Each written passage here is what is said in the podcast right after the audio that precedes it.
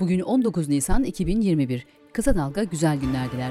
Özge Mumcu Aybars editörlüğünde hazırlanan Kısa Dalga Bülten başlıyor. Ben Pervin Betin. Ülke gündemiyle başlıyoruz. Avrasya Araştırma'nın açıkladığı son ankete göre bu pazar seçim olsaydı hem İmamoğlu hem de Yavaş Erdoğan'ı açık farkla geçecekti.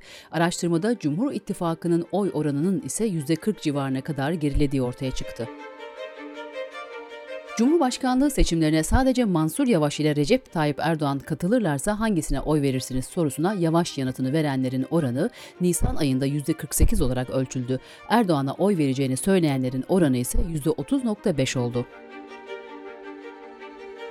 Aynı soru İmamoğlu için sorulduğunda Erdoğan'a oy vereceğini söyleyenlerin oranı %30.5 olurken İmamoğlu'na oy vereceğini belirtenlerin oranı %48.6 olarak ölçüldü. CHP Genel Başkan Yardımcısı Ali Öztunç, Ticaret Bakanı Ruhsar Pekcan'ın kendi şirketinden bakanlığa 9 milyon liralık dezenfektan sattığı iddialarını yanıtsız bıraktığını belirterek kendi bakanlığınıza kendi şirketinizden 9 milyon liralık dezenfektan sattınız mı, satmadınız mı? Bu etik mi? İstifa etmeyi düşünüyor musunuz? sorularına yineledi.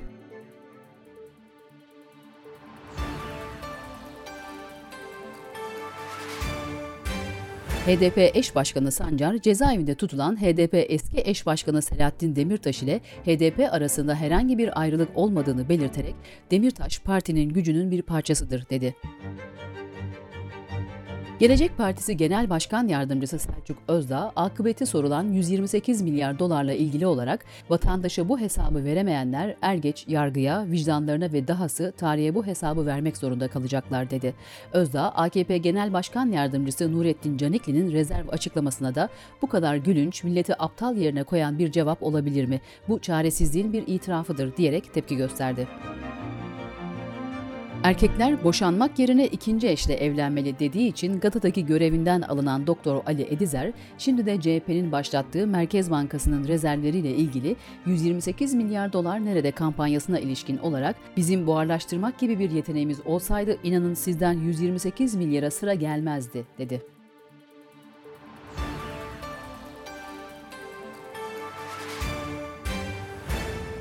İstanbul Sözleşmesi'nden çıkalım diyen Saadet Partisi şimdi de kadın kolları sorumluluğunu bir erkeğe verdi. İstanbul Kadın Kolları sorumlusu Hakan Tevfik Erdağ oldu. Oyuncu Angelina Jolie, yazar Elif Şafak'la Türkiye'nin İstanbul Sözleşmesi'nden çekilme kararı üzerine bir söyleşi yaptı. Jolie'nin sorularını yanıtlayan Elif Şafak, sözleşmeden çekilmek iki mesaj veriyor. Bir, kadınlara hayatlarının önemli olmadığını söylüyorsunuz. İki, saldırganlara suçlarının meşrulaştırılacağını söylüyorsunuz. Şiddet yanlılarını cesaretlendiriyor, dedi. İstanbul Büyükşehir Belediyesi adalardaki atlı faytonların kaldırılmasının ardından MHP'li Hatay 4 Yol Belediyesi'ne hibe ettiği 100 attan 50'sinin kaybolmasıyla ilgili olarak İBB Belediye Başkanı Fadıl Keskin'in imzasıyla teslim alınan atlar konusundaki tüm sorumluluğun 4 Yol Belediyesi ve yörede görev yapan Tarım ve Orman Bakanlığı'nın ilçe teşkilatında olduğunu belirtmek durumunda açıklamasını yaptı.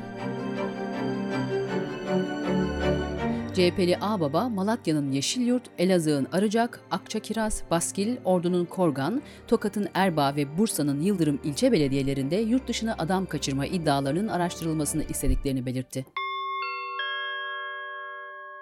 Sırada ekonomi haberleri var. Gayrimenkul değerlendirme platformu Endeksa tarafından yayımlanan verilere göre İstanbul'daki konut kiralarında son bir yılda %10.81 artış oldu. İstanbul genelinde konut metrekare kira bedelinin ortalama 17 TL olarak gösterildiği verilere göre ortalama kira bedeli ise 1667 TL.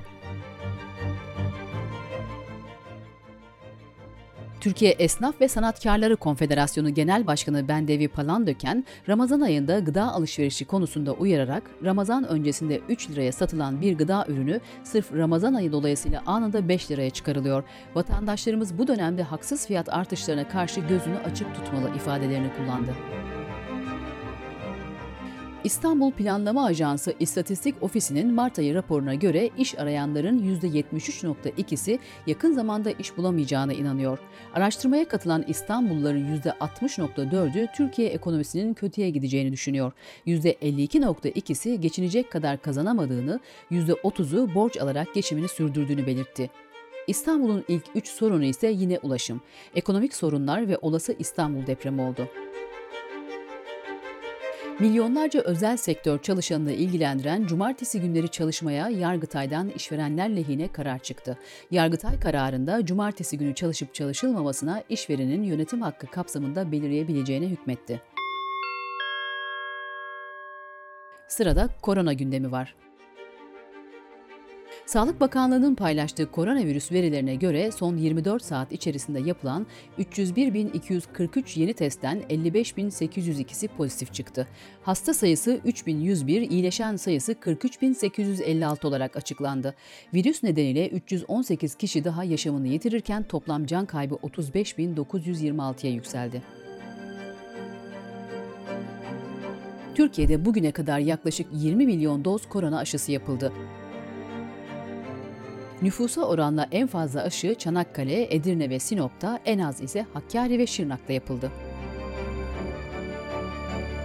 Nüfusu 15.4 milyonu bulan Türkiye'nin en kalabalık kenti İstanbul'da 3.1 milyon aşı yapıldı. Bu da yaklaşık %20.4'e denk geliyor. İstanbul bu oranla 81 il arasında 61. sırada. Aile, Çalışma ve Hizmetler Bakanlığı kişisel koruyucu donanımı denetiminde 41 marka ve model maske için güvensiz tespiti yaptı.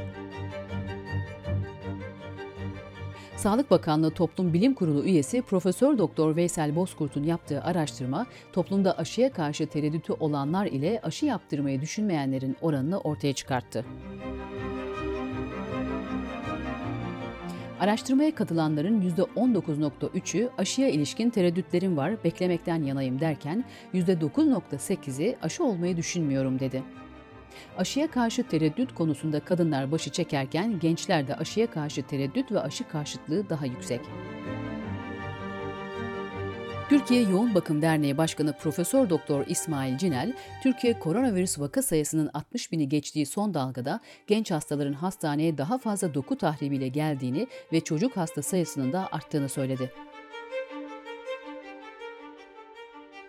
İngiltere'de Oxford Üniversitesi Profesörü Oliver Pybus, koronavirüsün mutasyonlarını ve insanlığın mücadelesini bir satranç müsabakasına benzeterek virüsün ne yönde değişeceğinin tahmin edilmesinin imkansız olduğunu belirtti.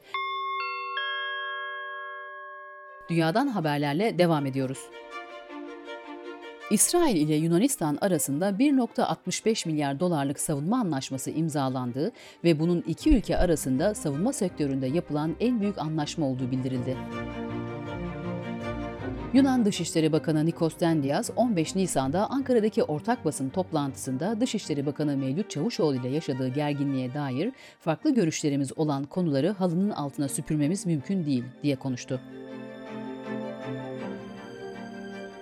ABD Başkanı Biden, kamuoyundan gelen eleştirilerin ardından Cuma günü 2021 için 15 bin olarak açıklanan mülteci kabul sınırını yükselteceğini açıkladı. Rusya Dışişleri Bakanlığı yetkilileri Çekya'nın Rus diplomatları sınır dışı etme kararına karşılık verileceğini söyledi. Çekya Başbakanı Andrej Babiš, ülkede 2014'te meydana gelen bir patlamayla bağlantısı olduğu gerekçesiyle 18 Rus diplomatın sınır dışı edilmesi kararı alındığını duyurmuştu. Fransa'da restorasyon yapılan bir evde reçel kavanozlarında ve gizli bir kasada altın külçeleri ve yüzlerce altın sikke bulundu. Cura kentinin Mores kasabasında eski bir binanın restore edilmesi sırasında 3 reçel kavanozunda ve bir dolabın arkasına gizlenmiş kasada sigara paketi büyüklüğünde altın külçeleri ve yüzlerce altın sikke bulunması şaşkınlık yarattı. Ve kısa dalgadan bir öneriyle bitiriyoruz. Türkiye 2050, gelecekte bir yolculuk. Hayatımıza bugünkü gibi devam edersek 2050'de iklim krizi hangi boyutlara varabilir? Türkiye ve dünya iklim afetleriyle birlikte ortaya çıkan salgınlar ve göçlerle nasıl baş edecek? Türkiye ve dünya iklim afetleriyle birlikte ortaya çıkan salgınlar ve göçlerle nasıl baş edecek? İnsanlar ne giyecek, ne yiyecek? Hangi ulaşım araçlarıyla seyahat edecek? Nerede, nasıl yaşayacak? Kanal İstanbul projesi yapılırsa iklim kriziyle mücadele eden İstanbulluları ne gibi zorluklar bekleyecek? Türkiye 2050 Gelecekte Bir Yolculuk başlığını taşıyan podcast serisi günümüzde yapılan bilimsel araştırma ve öngörüler ışığında Mehveş Evin tarafından hazırlandı, Fedai Karakeçili seslendirdi. Kısa Dalga.net ve podcast platformlarından dinleyebilirsiniz. Gözünüz kulağınız bizde olsun. Kısa Dalga Medya.